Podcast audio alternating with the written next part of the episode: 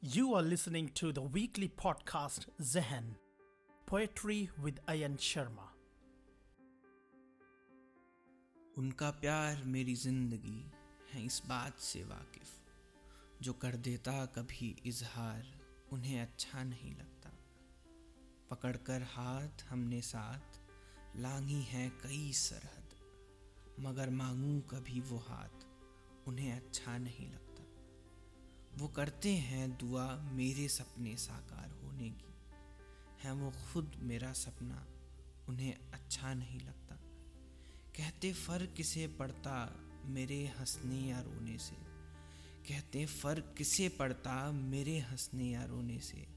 जो मैं दो वक्त ना बोलूँ, उन्हें अच्छा नहीं लगता। काली रात, आधी नींद, ज़िंदा ख्वाब है मेरे।